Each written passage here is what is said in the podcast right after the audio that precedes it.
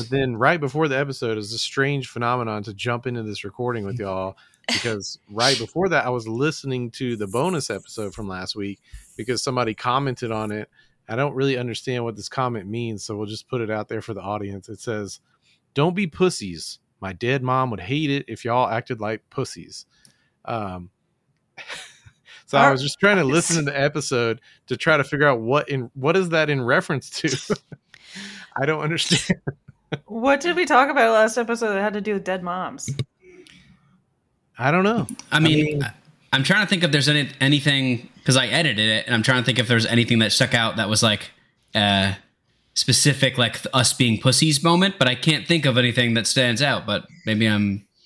Yeah, I'm with you. I mean, I listened to probably only about half of it before I jumped onto the recording, but this person, I won't name them in this episode. Maybe in a bonus episode, I'd feel more comfortable, but you know who you are. And hey, you're paying $5 to make that comment. So yeah, by all means, comment away. We love it. Make a bizarre, confusing comment on every episode, please. And listening to this, let us know what it was in reference to, because I'm not sure. That, and also, you don't have the monopoly on dead moms. My mom is dead too, so my mom's dead too. Mouth. Well, fuck off. Okay. My mom's dead to me. And with respect to your dead mother, I will not be a pussy this episode. Yeah, we're not. Yeah. None of us are gonna be pussies this episode. Let's make a pact. I gotta say, like, many people say that, like, the best type of criticism is, constructive criticism, and I appreciate and applaud the bravery of one who understands that the best type of criticism is inscrutable criticism. You shouldn't know what the fuck you did wrong at all. That's fair. Because then you're really doing self-crit. You're really, making an analysis of your behavior, of everything, and you're just like, wow, I've got a lot of work to do here. I don't know what is going on. Because here's the thing, that it did cause me to do more self-reflection, because that made me sit there and go, was I a pussy about anything? Whereas, like, if it had just been like a hate comment detailing exactly what we did and like why it sucked or whatever, that would have flown out of my brain. Like, I don't internalize that. That doesn't exist to me. Right. But something this confusing, this and so arbitrary to the imagination. It lets your imagination run. How was I being a pussy? It could be anything. It could be everything. It could be everything. I am a pussy for sure. Yeah. So now I'm doing the work because of this comment. Like, that's actually, it's really good. Thank you, service. Yeah.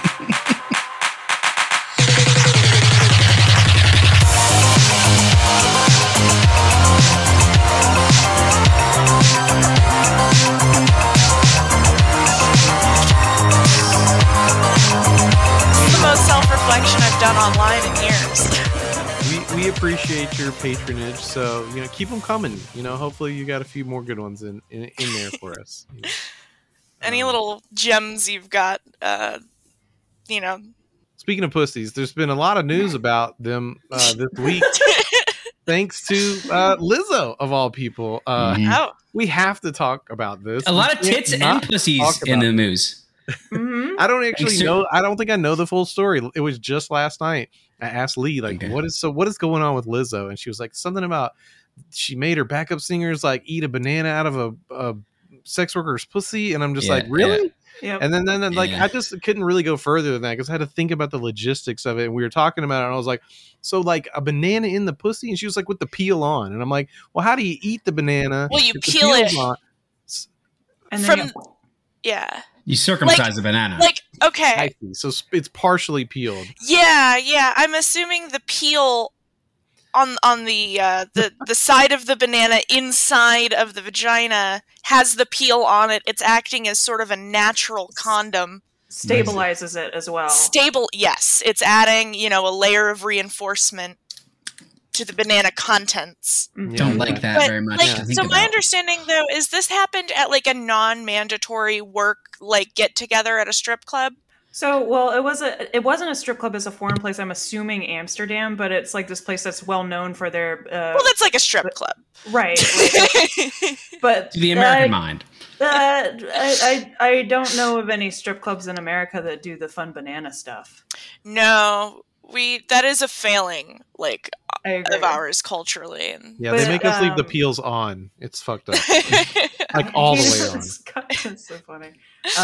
But she was talking about going to this one particular place. It's called, like, banana something, but, like, that's, like, their thing. They do the horny stuff with the bananas. But, she really wanted to go. So it's a thing. It wasn't just dreamed up by Lizzo. Such a thing. Right. Yeah. Yeah. And she dragged her backup dancers to the event and had them. So that's where my question lays, is in that word that does a lot of lifting in that sense, dragged them to it. Was it like, did they have to go? Or was it like not explicitly mandatory, but like, if you don't go, you're an asshole? Like, probably the latter, like, based on what I've read, there was a lot of, like, pressure to behave in certain ways. Okay. So she's at fault here then, culpable, if you will. Okay. That's what I was trying to wrap my head around. One of the backup dancers, or two of them, I think, are charging her with false imprisonment. I think there wasn't one other part of it where it's like where she, like, pressured someone to, like, touch somebody else. I thought there was another. It was the same event, but there was, like, a separate thing where she, like, insisted. Or is it just that was just that was the thing? Was the banana thing? I think. Just when there's a separate thing. I'm gonna be wrong. Either way, it's lots of weird banana shit. Yeah. Anyway. Yeah. Well, Lizzo. Okay. So I think the thing you have to acknowledge is that if you work for Lizzo, right, anybody that's highly influential, I mean, even if they're not, even if they're just your boss, you feel a certain amount of, you know, sway over what you go get involved in. So I don't think that's worth glossing over. It's like, my boss has never pressured me into eating bananas out of this fucking pussy. But I'm guessing that in, like, the entertainment industry, it's like, oh yeah, we're on tour, we're off tonight. You gotta be there, like you gotta go, you know. And it's like, I'm not saying that I'm not giving her a pass or anything like that. I'm just saying I can understand. Well, actually, the opposite. I'm not giving the person, like, I'm not trying to victim blame or something. I'm just saying that, like, I could see how this would have easily just been a case of power, you know, like, and right. And like, and think about it, like, you're a larger Black woman and you want to support, like, Lizzo, and it's awesome to work for Lizzo, and, like, everybody's, like, trying to please Lizzo, and she's just like, you guys have to go to this fucking banana cooter bar, and so, you know, you go so you can, like, be a part of the in-group. Yeah, that's what I was kind of trying to determine, was, like, the kind of level of pressure that was asserted. But it definitely makes sense. I can definitely see that being kind of like a, you know. It feels like that. It feels like it was a case of the, like, Lizzo thinking that those employees were her buds and really, like, you know, did the whole thing. I know. I don't know if you guys have had bosses like that, but I definitely have, and they're like the worst, you know. And yeah, I mean, I don't know. It's so hard to tell the dynamics, you know. I don't know what it's like to be a backup dancer, let alone a backup dancer for Lizzo. But, you know, I can imagine in my mind palace Lizzo existing there and forcing people to touch a vagina banana. Oh yeah. Yeah, I've never had a boss that, like, wanted me to do anything to any vaginas in particular, but, like, I've definitely had bosses that are like,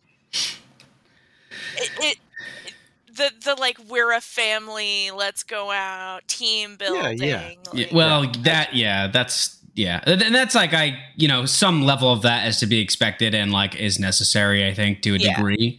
But I've had a super weird experience. Me and this other guy went to another office in the company that I used to work at, and we met up with this guy who was, like, older than us, and he was, like, a director there, and he kept. And me and this guy, me and the other guy that were there, were, like, we were in our 20s, like, we're both around the same age. Yeah. And we both had girlfriends at the time. And he kept insisting that we go to these college bars with him. and he was, like, in his 50s and married. And he was doing the whole thing where he's like, oh no, dude, you don't understand. Like, you could get pussy so easily there. Like, these college girls just throw themselves at you. You're gonna love it. And this guy's, like, disgusting looking. And you're like, I don't know what world you live in. And we're like, he's like really pressuring us because I think he wanted like wingman. I don't really know, but it was so weird because we were both like standing there and we're just like, yeah, we're good, man. We don't need to go trolling for a college pussy. We're okay. And he just kept pushing and pushing and pushing. Yeah. Anyway, he got fired like 2 months later. So, oh, good, good. Yeah, I do think that's a weird line to ride. I think even with bosses, it's like sometimes you have managers that's still your boss, but it's not like your head boss, and like they want to be friends, and it's like, you know, you can't really do that either. You know, like you can't. Your manager's not really supposed to be friends with you to like keep the structure working. Yeah. But, mm-hmm. I will say I've worked in at a call center in Iowa I used to work at. I was friends with my supervisor, not because he was my supervisor. I knew him outside of work first, and then I ended up working underneath him. And I got nothing fucking done all day. Any moment that I was at that job, we were crushing up Adderall on my desk and like snorting it together, and like we would key in my time as a mentoring session. That's great. I took 17 smoke breaks a day. Like you can't have people be friends with their supervisors. Like, yeah, exactly. You've nailed it. Shout out John though. Hope you still work there. I hope he's moved on, or her. I didn't hear that. He's definitely moved on, actually. He has like an entire wife and child, and probably a real career. A whole wife. Yeah, a whole wife. Not like a partial, even. You know? It is a partial wife. Well, speaking of appropriate work situations, I wanted to bring this up as a shout out to a friend of the pod. He's been on the show before, John Paul Zuchterman from BeepBeepLettuce, had the return of his classic micro content, whatever you want to call it, work snacks, where he used to work in a toll booth for a long time where the original episodes would be filmed, and now he works, I think he does like the, like, what do you call it, what's wrong with me, the snack machines, that's what I'm trying to say, snack machine stocks, drives around stocking those all over the place, so it has prime access to snacks, which is the subject matter of the show, and does amazing coverage of stuff that I have never heard of. Most of the stuff is just too, I don't know, like I'm going to leave out an adjective because I couldn't pick a good one, but just to give you an idea, the most recent episode was using ham spread on like white bread or something like that, with jalapeno Cheetos on top of the ham spread, and then I'm not a fan of ham spread. Never. I'm sorry. What the fuck is ham spread, Phil? It's exactly what it sounds like. It's just it sounds like ground up spam. Yeah. It's just ham, like grounded cat food, like style. It's literal cat food, yeah. Ham salad, maybe that's what I should have said. It's, no, I was gonna say that sounds good, but like everybody knows that I eat whatever, so it's like ham salad is worse than ham spread. Like I'm mostly opposed to in theory, but like if someone's grandmother put it in front of me at like a weird family holiday gathering, yeah, definitely I'm having like seconds. Yeah, I'd be scarfing it. If you handed it to me with jalapeno Cheetos on top, I'm going to go to town.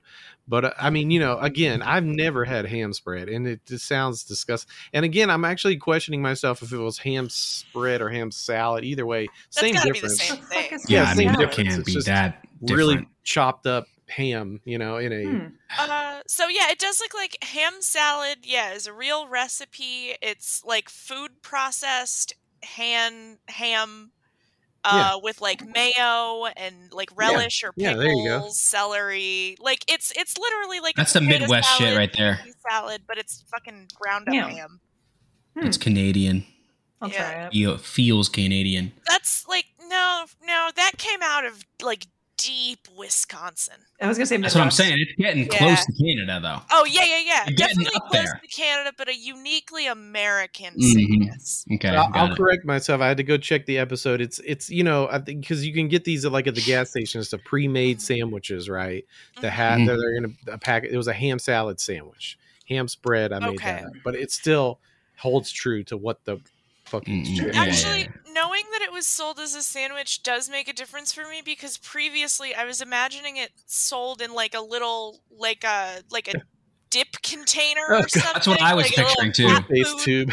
Yeah, like so. Like a sour cream thing, or like something like that. Yeah, like a little sour. Yes, thank you. Like the little guac you get on the side with the thing that you peel off. Yeah, that's what I was. You know, in a sandwich form. Like a Dunkaroos of ham. Oh God. Oh God, man. A Dunkaroos of ham spread. That's a great place to wrap that segment up. I just wanted to bring that up.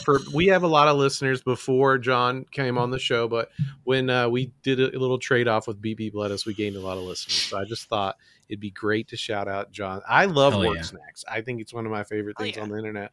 There's only 4 episodes, so it's also rare. It did remind me of some other food and work-related content I used to be a big fan of. Were any of you ever familiar with sad desk lunches? Oh, absolutely. Yes. I loved sad desk lunches. Yeah, I actually had a bit when I did stand-up for a very short time, which was the subject matter of my stand-up was about my job. I would talk about eating lunch meat sandwich in the break room. Mm-hmm. You know, it's just like, when you don't have money because your job's not good, you just go spend that very small amount of time you have to yourself in a fluorescent lit weird room and eat fucking white bread with some kind of, at my last job, they did not pay us enough at all, and it was Florida, so it was like right to work, so we were all just like overworking and starving. And in the break room there was a refrigerator, and in the back of that refrigerator were some very old potato pierogies, like a big ass bag of them that were like freezer burnt to hell, right? Yeah. And I would just like nuke the living shit out of those if I didn't have anything else. And like sometimes they would have like Doritos or something, but very often that was my lunch because that's like all I could afford. I not quite that bad, but I used to work at this another call center. I was doing like outbound cold calling for a car dealership, so my entire day was like, hi, this is Justine from the Chevy, and it's fucking sucked. It paid $7.25 an hour, and I was spending a lot of money on drugs and very little money on food. So my lunch every day, like once a month, I would buy like a box of cereal, and then when I would go to work in the morning, I would take like a handful of cereal and put it in a little Ziploc bag, and that was like my little desk lunch. And then I would just eat the dry cereal at my desk with a plastic way better plan than anything that I did. So good on you for being functional. Lunch. It's definitely a thing. I hate it now that I work from home. I have sad desk lunches like constantly, like because I just don't stop working. I just like today though, I had the most baller breakfast. Desk breakfast. I made a fucking bacon, egg and cheese sandwich. I toasted it was like a grilled cheese style with egg and bacon in it. And I still worked at my desk, but I ate that shit. And I had to keep, like wiping my hands because I'm like trying to work. And I'm like getting butter grease all over. Like, what is wrong with you? Just take 20 minutes to eat your fucking sandwich. But that's the flip side of working from home is that you sometimes have time to, or like, and the wherewithal and thought to like make something just fucking sick for yourself, that you wouldn't have otherwise. Yeah. But but more often than not, it's just like eating ramen again. That's undercooked. One of the children's weird like bars that's the only thing they eat. And so I'm just going to steal one. I've definitely rice. So much of my kids' food these days. I'm just like fruit leather. Fuck it. That's lunch today. Like speaking of lunches and dinners, I'd love to talk about this with y'all. I keep seeing it. I'm sure I'm behind the trend, but girl dinner. When did this start? I'm so interested in this. Like, did it start with Popeyes? Did it? No, they jumped on it. Someone made like a TikTok. I see. I did see that. Yeah. But that's not what girl dinner is, right? I mean, it's just kind of like the free drink thing. Like it's like an anorexia charcuterie. So it's like you're like the opposite of a foodie. You just get little like depression snacks like meat and cheeses and random shit, right? Yeah. And that's like, it. Fries and like a half jar of artichoke hearts and shit. Just, Oh God. Which like I totally get your hatred of like the concept. I unfortunately am quite pro girl dinner. I am a fan of the concept. I love any time that a girl does something and is like, this is for good for the girls. This is a girly thing. We're doing it now. And it's the girls' dinner. It's not regular dinner. And I love that. That's so good for us. It will heal us. I just want women to eat. Please eat. Yeah. They want us weak and hungry. That's how they take over. You gotta eat so you're strong, and you know, take care of yourself. Goddamn it, for sure. I do think girl dinner could be heartier, you know. But I don't want us to get away from just claiming random fucking activities. Are you walking down the street? No, you're going on a hot girl walk. Are you raiding your fucking fridge because you've been hitting the dab pin since 9 a.m.? No, you're having girl dinner. Like, it's good for us to do that. That's self-care. It's just that the meal does need to be heartier. You're right. Right. I appreciate that. And I have the opposite problem where I make gourmet meals for myself. Ooh, what's that called? Being a fat ass. Fat guy summer or something. Speaking of big boy, baby. Hell yeah. I did want to bring it up because I think Justine made the best point there, which it reminded me of the three drink thing, right? Like, the first time I heard about that, I was like, this is a girly thing to have my, you know, my mimosa, my coffee, my water. Like, I have my, you know, stimulant, my, you know what I'm saying? Yeah, sorry, we claimed it. It's for the girls now. But then recently I've seen that be claimed by, you know, what is it called? Not neurotypical, but the opposite, you know, like neuroatypical. Yeah, neuroatypicals are now claiming the three drink thing. Oh, neurodivergence. Thank you. I knew there was thank you. Yes, that's what I was trying to say. But so neurodivergent people now say that the three drink thing is their thing. That's that, and I did not know that. But I just kind of think it's just a thing though, because I have three drinks like. Not right now, but most days I have coffee, water, Gatorade to start my day. I just like all together. You just have them out. Yeah, like right here. Okay. Like, I don't do that. I don't. Yeah, I'm a one drink at a time, but I always have one drink. That's my. I think I gotta have coffee for normal, sure. Basically, I gotta have water because I'm always dehydrated because I drink way too much alcohol all night, and then I need something else for flavor. Right? It's like. Stimulation, hydration, and flavor. That's the trio, right? That's what you do. Yeah. I need my diet sodas. I do love those. I've currently got ice water, hot coffee, and like a canned Arizona tea. Amazing. So that's like, that is gotta be the cover of the image.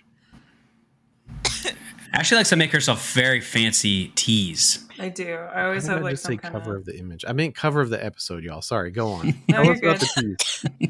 I don't know. I have like I like doing fancy drinks, so like mixed stuff. I saw your smoothie. The rosemary yesterday with the rosemary sprig. That is self-care right there. Yeah, yeah, exactly. Putting herbs on your smoothies. Wow, no, so it's good for you, and it adds a little bit of flavor. You did the rosemary work? Yeah, no, it's great. I highly recommend rosemary with watermelon and blueberry. Was it ground up in the smoothie or just a little sprig? Just a little bit, yeah. So the sprig is really just for the nice finishing touch. Yeah, I wanted it to look nice. You know, it's a girl drink. I get it. Yeah. It's a girl drink. Girl drink. I do the same thing. I have like this chai tea chai tea is a dumb thing to say. But you know what I mean.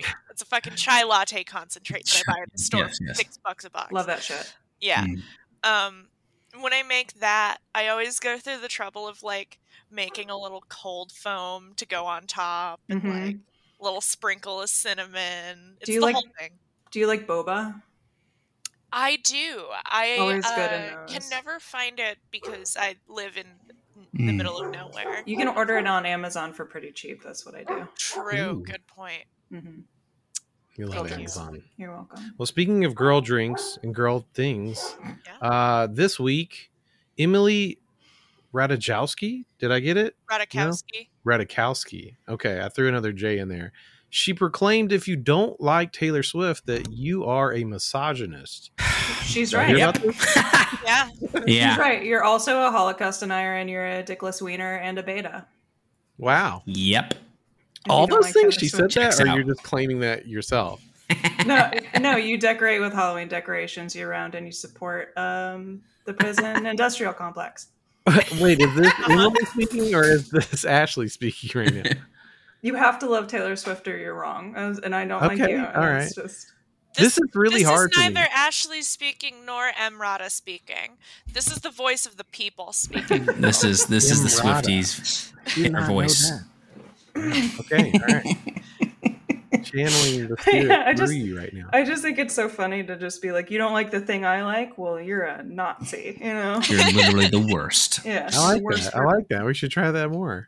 If you don't... Maybe that's what the comment was about at the top of the show. It's just like... If you don't like the suck, man, you're a literal Nazi.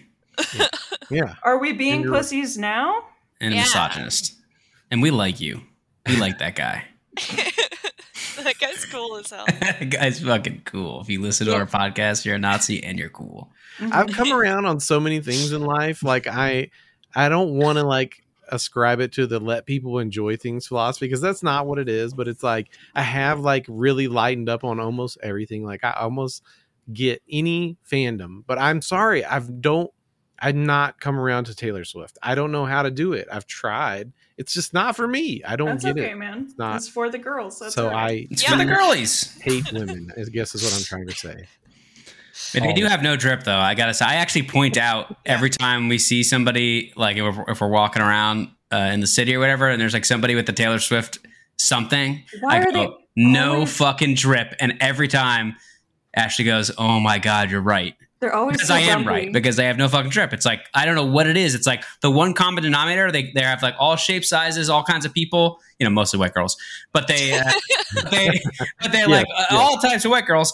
But they just have no drip and they can't dress for shit. They just dress like absolute dog shit. I don't know what New York Swifties are like, but I will say I know for a fact, like many Midwest Swifties are very much like original Swifties from the like country girly era. Okay. And so they are horse girls at heart and they dress like Han Solo. Mm-hmm. This all tracks. Yeah. The horse girl thing is a very important aspect of this. Yeah, that's a big thing. But they kind of get a pass because it's like that's like that makes sense. You know? Yeah. It's all the other ones that don't dress like horse girls. I need to get Taylor Swift merch just because I feel like it would confuse a lot of people. Yeah. Yeah, you need like a... like doing it ironically. I'm not doing it ironically. I'm doing it I know. Yeah. But you need like a one of those like... It looks like a black metal logo, but it's like a... Yeah. It says Taylor Swift. Yeah, nice. She had the album that Bad Reputation was on. I think it was just called Reputation, but that one, a lot of her merch looked like hardcore merch, which was like she had like the 4-sided long sleeves, which was like hilarious to me. With like the down the sleeve print and shit. Yeah, it was ridiculous. So I don't know. I'm gonna go. Rocks. Yeah. Oh my god, I want on the back like the black and white photo of her on stage. Yeah. Very Matt, supportive of that. I can draw up the logo. I can fire up the Keel Pass for one last big ride. Yes. The Taylor Swift logo. Okay. Yes. I'll buy this. I'll buy like a bunch of those. Well, I guess continuing I don't know exactly what the thread is here, misogyny or something like that. But I saw this headline right before the show that the Barbie movie is ending relationships left and right. I don't know if you guys checked out this article. It's from Huffington Post, so you know you probably shouldn't read it. But I at least checked it, and some of the the notable stuff was, of course, they talked about Ben Shapiro, little man burning Barbie dolls. But then I guess somebody posted on the Reddit, you know, am I the asshole for breaking up with my boyfriend over the Barbie movie?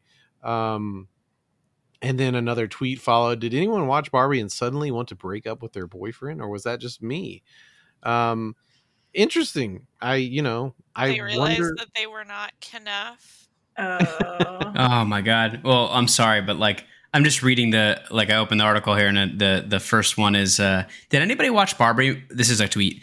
Did anybody watch Barbie and suddenly want to break up with their boyfriend? Or is it just me? Are you crying? You're just a guy and you'll never understand how difficult it is to be a woman in a man's world. There's this attention to detail that a lot of men don't have.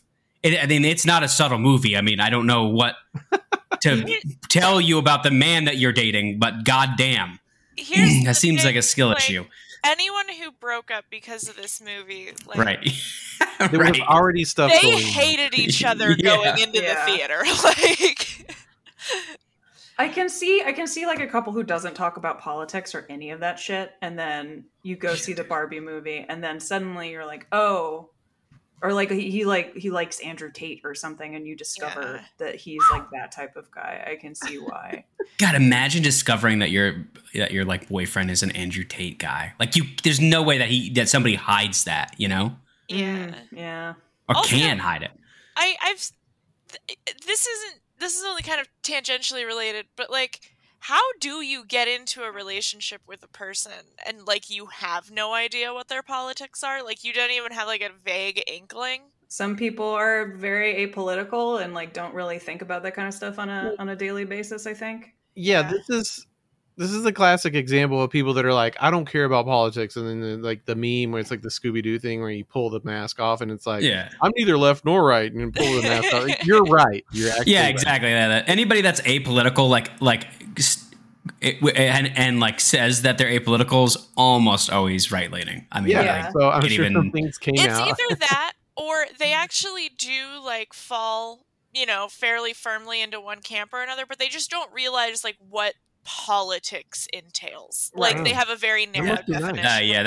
That's a good point. Like, I don't care about like, you know, foreign policy and the national budget, so I don't care about politics. You know, is how a lot of people probably. I love that the Barbie movie was like a feminist awakening for some women, though, in that kind of situation. That's kind of what that seems like to a certain extent. Jesus, dude. Imagine being the guy that like is dating a girl whose feminist awakening is the Barbie movie. I know. Man, that's like... Well, to be fair, like as long as you get her home before curfew, it's fine. Oh, my God. I've seen Sophia this week, and I'll just say that because we talked about it last week, and I think y'all talked about it the week before, so I don't go on. I thought it was really good. I had a fun time. Made me cry at the end. I mean, you can't help it, I don't think, but it's a good fucking movie. Like it's a movie, you know. Mm-hmm. Like it almost feels like film, but. I mean, I get why it's probably going to make $1 billion. Like, it totally makes sense when you watch it. It's like, oh yeah, this is just a funny movie. It's a funny, like, just a good movie, you know. Mm-hmm. I do like this next tweet here in the HuffPo article. Got unmatched on Hinge after I told a guy Barbie is an experience and Oppenheimer is just a film. Like how? Like god damn it, dude! Like what kind of shit is that? Girl being rejected for being annoying. That's Like, I think you don't totally get why he knew what you were doing and was just like, I'm good, bud. You know, that's like, I'll let you do this one. Early on in a negotiation of a relationship, to be just like, yep, I'm tapping out. This is clearly a good time to not keep this going. Yeah, I did have a interesting experience at work when I was discussing the movie. I haven't seen Oppenheimer yet. I really want to see it, but there definitely are a couple guys I work with where it's like there's this weird thing where it's like the Oppenheimer film is just an absolute it's a majesty. It's a masterwork, and I can't believe Barbie's even in the same conversation. The only, you know, like that kind of thing. And so it was such a weird like thing. Like most of the guys that I was talking to were not like that, but there were a couple that were just like, but it was interesting to see the general vibe just being like, I don't know, I like the Barbie movie too, you know, it's fine for different reasons. And it's like, they're just released at the same time and they're both good, you know. Mm-hmm. Such a weird thing, man. Honestly, getting Ryan Gosling as Ken, like, it was a really, really good marketing decision. He killed it also.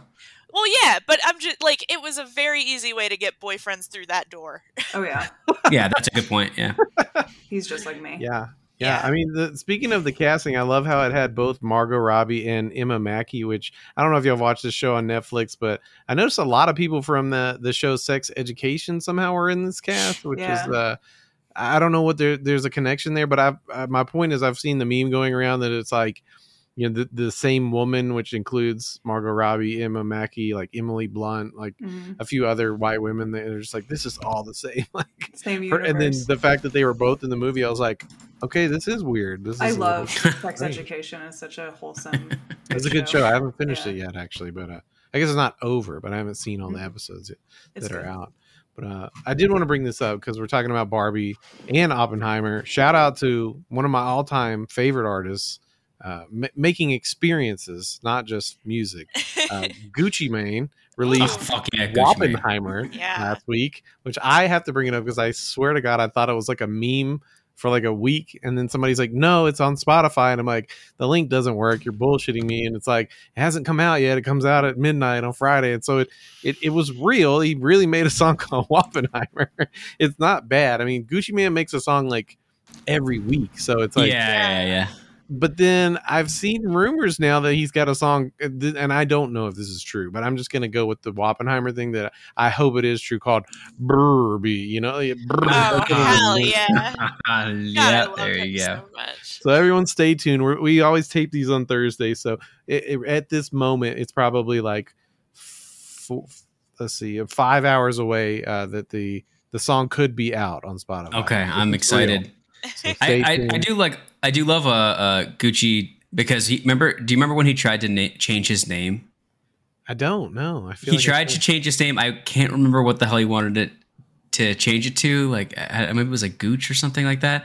He tried to change it. He tried to take Maine off, and everybody was so upset, right? And literally like 2 days later, he was like, "I am so sorry.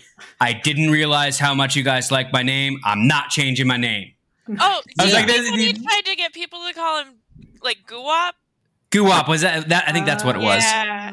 He tried like being like, "No, I'm not Gucci Mane anymore," and like, everyone was just like, "What? And you're fucking Gucci Mane? Like, you're what are you talking about?" Yeah, because that was like a decade ago. Does that sound about right? Yeah, I think it was. Okay. It was a while ago. It was years ago. This reminds me of when Snoop Dogg got really like, he was going to be like Rastafarian and try to change his name to Snoop Lion. I remember. Oh, yeah. Like, okay, bud. Okay, Snoop Dogg, right? Come on. Yeah, man. We had just all collectively were like, we're not doing that. But like, so, thanks. Mm-hmm. That was to promote his reggae album, though. I remember that very. Now, exactly. It was like to be like, I'm changing my name. Also, check out my reggae album. Yeah. Which, I mean, that's pretty fitting for him, I guess. So yeah. I'll give you a pass, Snoop. You do no wrong in my book. But did you guys see the fucking the quotes from Rudy Giuliani? Because I need to talk about this. I need you to read them, Matt. I need to hear the. Oh, that's so interesting that you happen to say that, because I have them up right here. I've been waiting for this. So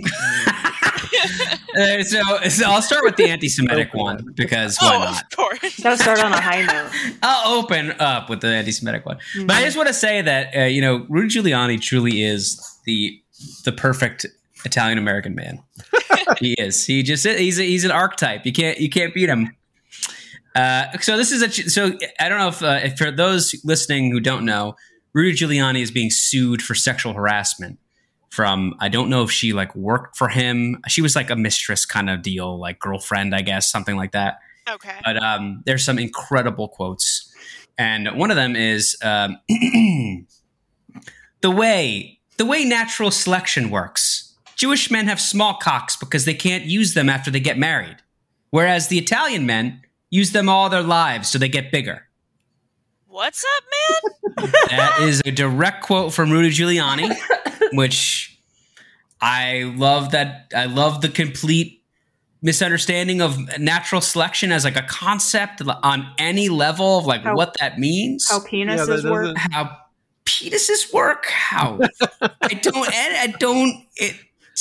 there's so much going on and so little going on in the quote, you really can get a feel for it. But I really loved his quote, because it doesn't make any sense. This is him talking to his mistress, Miss Dunphy. This is the one. This is the best one. Yes. Come here, big tits. Come here, big tits. Your tits belong to me. Give them to me. I want to claim my tits. I want to claim my tits. I want to claim my tits. These are my tits. And then he stops with the tits, right? And then we get a small deviation, right? So his Miss Dunphy goes, "Oh yeah, And then he goes, "These breasts belong to me. Nobody else can get near these, okay? I don't care if they're flirting or if they give you business cards. They're mine. You got it?" And she says, "Yes." Mr. Giuliani says, "Understand? I'm very fucking possessive. I've gotten easy on you." She says, "I don't know." And he says, "I've been easy on you." She says, "You're pretty tough on me." And he says, "I've been easy on you. Give them to me." And she says, "Maybe." I like how he's all in on the tits. He says tits like 7 times, and then he's like, "Breasts." I love the "I want to claim my tits," just repeating it fucking 4 times. What the fuck, man? I don't get it. I'm trying to understand like the context in which he's like stomping around, yelling, I want to claim my tits." Matt will just like walk to the fridge to get himself a soda, and I just hear him going, "I want to claim my tits. I want to claim my tits." I 100% relate to this, Matt, because mine is the fat dicks thing. Like, I'm going upstairs to get a drink, and I'm like, "Fat dick," which reminds me, I lost track of time, but I was going to have a soundboard for a new segment, and we'll get it on next episode. But I just wanted to have a key hour. I go, fat dick. I don't know what's wrong with our brains, but I get it. Yeah, I can see this. You know, it's like it's so natural to me because it reminds me of my deceased grandfather. Not that he would say, "I want to claim these tits," but it's like it's in the ballpark. You know, is this also an Italian American thing? It goes back to Columbus. Yes. He's got to claim. Yeah. He's got to claim. I gotta claim these tits. He's just looking at a bunch of Native Americans. Yeah. What a guy. I don't know about you, Justine, but when a guy hands me a business card, my top just goes flying off. Yeah, especially if they're flirting, shaking my hand, and giving me a business card. I'm sorry. I can't be held accountable anymore. Yeah. I can't. It's beyond me at that point. You know, the tits are coming out. Whether it's I want them to come out, but we have to. Oh, did you see? Sorry, there's one more really great quote from him, right? I don't think I've seen any others. This is a good one here. So this I really love because this is actually something my grandfather or like an older Italian man in my family, I could absolutely like. He's got a couple of fucking glasses of wine in him. And he just starts ranting some like about this. Giuliani railed against how Jewish people, quote, want to go through that freaking Passover all the time, and how they should get over the Passover because it was 3,000 years ago. Okay? The Red Sea parted. Big deal. Not the first time that happened. Giuliani doesn't elaborate on other instances when the Red Sea parted. It rocks that, like, when you get dementia, you don't stop being horny. No, yeah. Oh man, no. The horniness just stays, but the grip on reality is gone. So it's just curse. Grasping horniness that anywhere. Me so much. I'm not gonna name names, but this reminds me of family members of mine who would like bring up like, you know, enslavement by the Romans to justify like their racism in modern day. Like, you know, the Romans had slaves too, and should I be mad that my ancestors? Like, what? So you're gonna say the N-word? That's what you're okay. It's just like it's like reading horny texts if they were written by like Philip K. Dick at the end of his life. It's just complete madness. Yeah. Anyway, I just personally, this is doing nothing but making me incredibly happy. So I'm so happy these were leaked, and that I hope it gets sued to hell. Yeah, me too. I think it was almost invited. Yeah, I mean, not almost, but he like it was in the realm of possibility that he could have been president for like a brief period of time. More so than Trump, honestly. I would have believed it, you know, but yeah, he would have been a nasty fucking president. Jesus Christ! Oh my God. Speaking of things online that are making us really happy, sorry to take Phil's job for a minute. Y'all don't have to say that anymore. You can just say it. Everyone's done it at least once now. So just okay. So we're all officially. We're all transitioning. We're all Phils in our room. Everyone's transitioning on the show. Okay. All right. So speaking of things online that are making us very happy, a thing that's been giving me a lot of joy for a few days now has been the Planet of the Bass song that was kind of going around as like a parody of 90s Eurodance. I missed that one, but I love it. Oh. Is that from the screenshot that I sent to the chat? Like, what is this? So, basically, it was just kind of a short TikTok. It was supposed to be just sort of a parody of like Aqua and that kind of like 90s Eurodance, like where they didn't speak English very well, so the language is a little stilted. And it'll always have like a guy like with a rap section. Yeah. So like the lyrics are like all of the dream, how does it mean? Boom. Let your body hit the floor. Go ahead. Yeah. The so the part that like really grabbed a lot of people was his rap part, because he's like, life, it never die. Women are my favorite guy. Sad. And it was just, it's so fucking good. He ends it with everybody move, man. But anyway, did a good job with it. That song came out, and it's the only time I've ever seen a piece of content hit Twitter, and everyone on Twitter said, we love this. No one was being a contrarian. There was no, like, hot take. Actually, it's problematic. Like, everybody loved it. We all agreed on something. It was a really beautiful little time capsule moment. And, like, I was, like, every time I would scroll past the song, I would let it play. It just made you happy in, like, a nostalgic way that really, like, hit home. And then today... he's been teasing releasing a full song, him and the, we presumed, the blonde woman who's in the video with him. He released today the same clip of the song, but with a new video. And the woman is different. It's not the blonde girl. What the fuck? Who had the, like, perfect 90s vibe.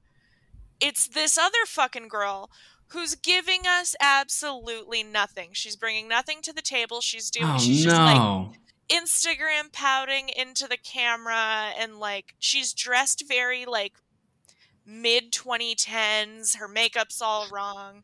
It's fucked. It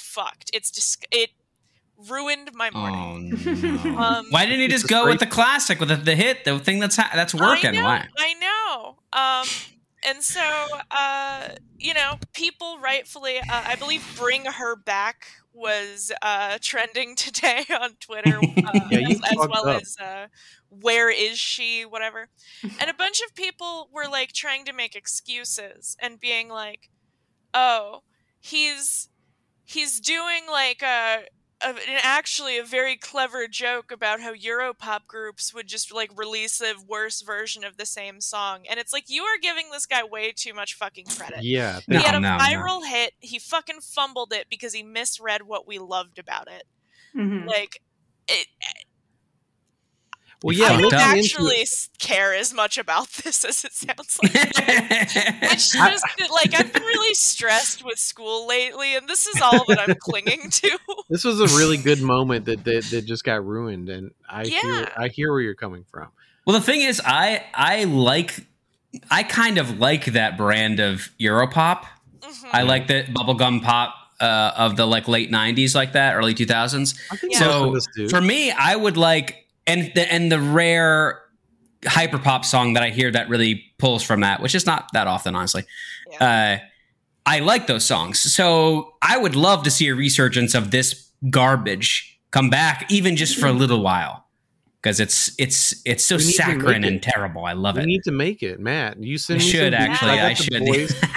We just need a woman that wants to sing, and we can make this happen. Like okay, all right. Okay, that's on the document. Like many activities in life, you don't actually need a woman for that anymore. You can just sort of AI voice it. That's true. Yeah, yeah. I mean, I can fake it too. Like I just feel like that was taking jobs away. I mean, we've had a very girl dinner Barbenheimer show. I was not about to just rip that out from under women. I mean, they deserve that Europop moment. I didn't want to take it. I can't believe I got out-feministed by two white girls on my own podcast. I did want to say that I looked at this guy's other videos, and apparently, like, this for him is like a big deal because, like, none of the, like, he's been doing videos for a while, but most of them are not anywhere near this. So that's a funny aspect to this is I was actually familiar with this fucking guy beforehand, and I hate this fucking guy. Right. Oh, I can't stand his content. He's one of the least funny fucking people. He especially has this character that has this, like, snotty kid voice, and those videos make me want to shoot myself. And this one bit of content was so transcendental. It escaped that hatred, and I was like, you know what, man, you got one. Good job. Yeah, yeah. And he just biffed it. He just biffed it. Fucking... He took his moment and fucking ruined. When you get something like that, you got to just do this. You got to release a full version of either just that song or something almost identical to it. When I made a post about it, someone replied to me and said, like, he horribly misread the buzz around it and basically, like, thought that it was a song of his that we liked and not just the thing that's happening. Whole piece of content. Yeah. Yeah. Classic man move. Yeah. Made it all about himself. I think what it is, it's almost less male brain, but it's like content brain where people are like, okay, I'm making the content. I know what they like, but it's this weird, like, no, they don't understand what about the content is doing well. So they just are like throwing shit at the wall. Mm-hmm. And it just leads to fumbles like that. Yeah, I sometimes feel that about myself, where I sometimes have no idea and I don't understand why some of my posts do really well and other ones don't. And I'm going to post that either way. But, you know, it's just funny where you just go like, I couldn't even replicate that if I really wanted to, because I have no idea what people like so much. That leads to a great point that most people that are doing it well don't usually know what works. And that's what makes it enjoyable to continue to consume their content. The ones that it's kind of like they say the people that are capable of getting into power don't deserve it. It's kind of like the ones that are able to create content that works, then they know it.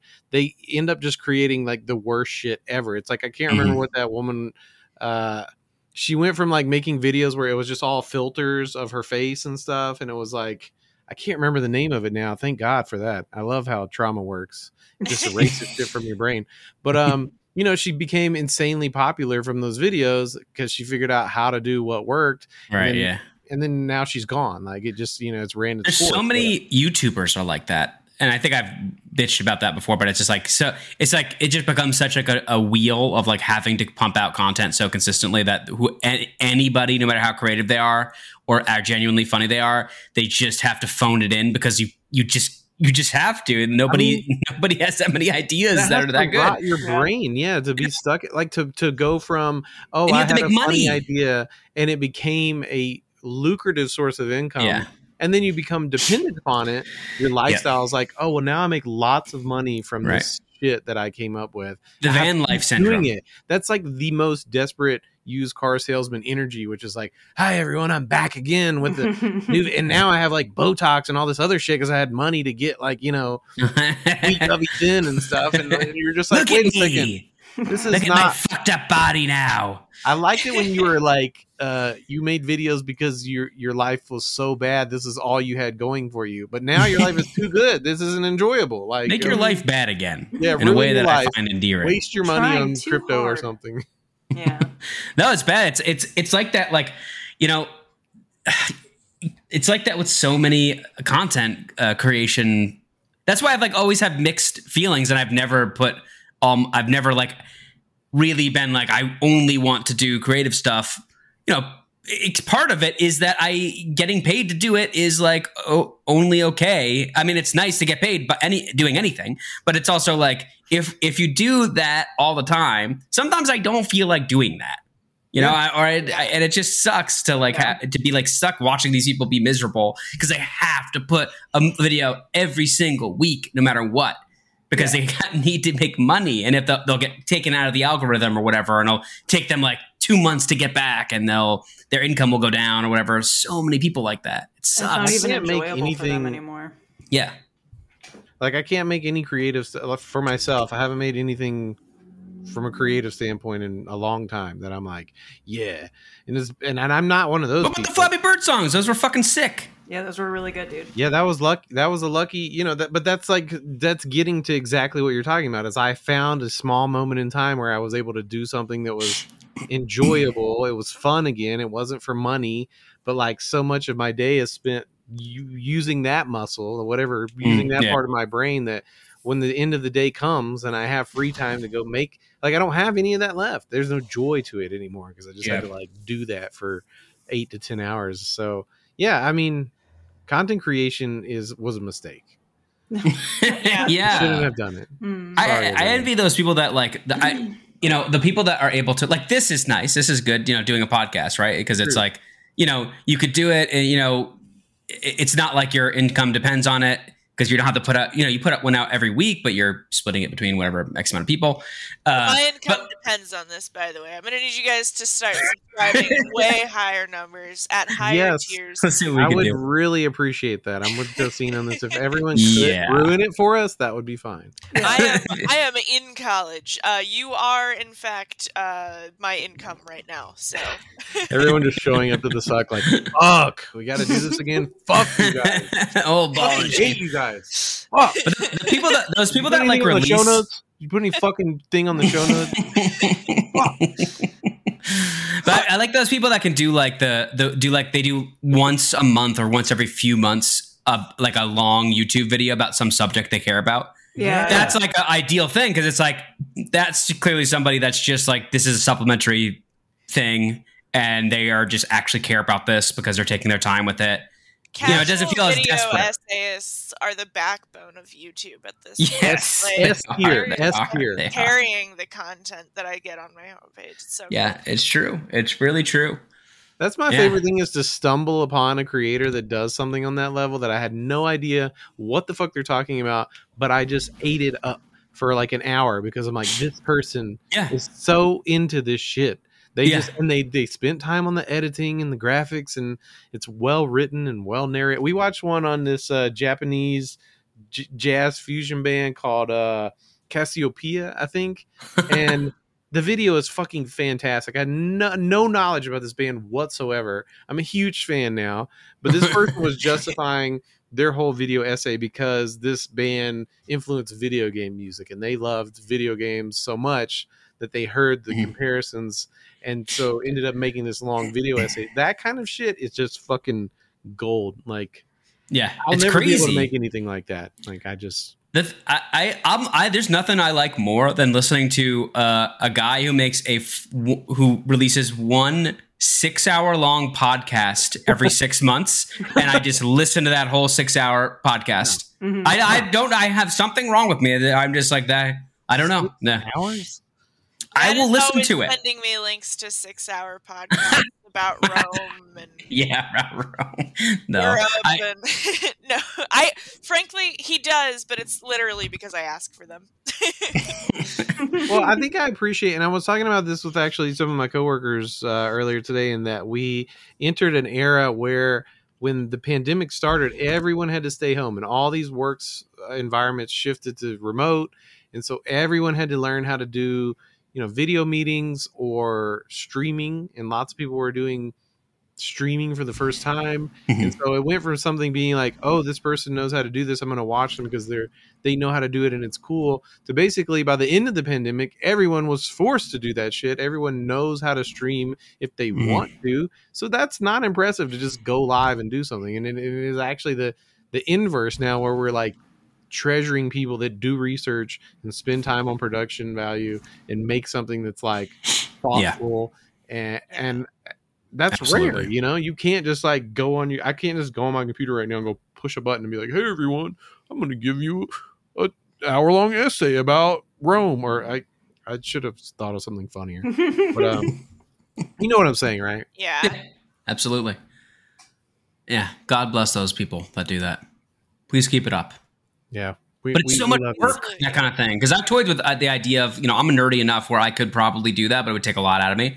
But it would be like, but man, it's so much fucking work. Like, to do like a like multi-hour deep dive on something. You got to read books. You got to read essays. You got to have citations. Yeah. You got to have all your notes lined up. You got to have sequence it. All that shit, man. That's a lot.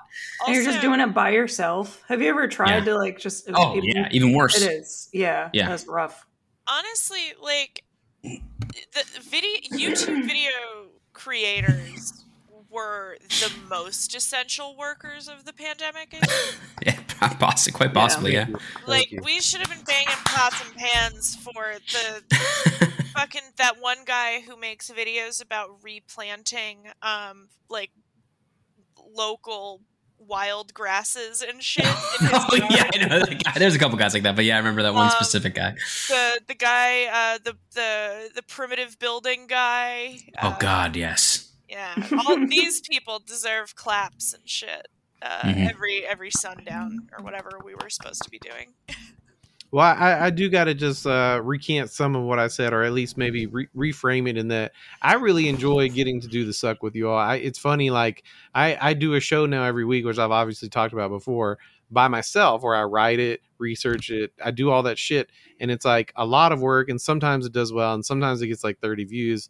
And, you know, it's been fun to reflect on that experience versus this podcast because, you know, for one, we have a very consistent, like usually like almost every episode has got 100 listens. And it's like, that's not amazing, but that's really good that every episode we could put out 100 people. Hell yeah. Do it when it's not our job. And it's just, we're just like talking to each other about all this shit. Mm. That's fucking cool. But also I really enjoy being able to have like a communal, like I like having a conversation with y'all because like I cannot be as funny by myself as I can be with y'all. Like most of the time, if I ever land a funny joke, it's because we're like 7 sentences deep into a conversation and I can like number 8 is a funny joke from me. Like that's where I'm shining, you know? So like I can't do that. Riffing is the key. Yep. You have somebody to bounce stuff off of and somebody to like work with. Mm-hmm. You know? It makes it a lot easier. Yeah, writing jokes just in a vacuum is always like a lot harder. Yeah. So shout out to all those comedians out there. But speaking of community, as always, please make sure you join our Discord. I just want to put that out there because we've had a lot of people join Patreon and Spotify and stuff. And our Discord is wide open. You just got to click the link to join. And there's a lot of fun people in there that are always bringing us stories, giving us feedback on the episode. We'd love to talk to y'all. Also, we have a Facebook group, The Suck Shame Posting. And if you really enjoy the show, you can subscribe on Spotify or Patreon to get another episode every other week. So, and you can comment on the episodes on Patreon, and we will discuss them in a mean kind of fashion. And stuff like that. You can call us pussies. Or you can tell us not to be pussies, I guess, really. You can claim our tits. Shout out to Giuliani and that other guy in the Patreon. All right, everybody. That was, episode 74. Amazing. Hell yeah. Of The Suck. We'll see you all next week. Later, guys. Bye-bye. See ya.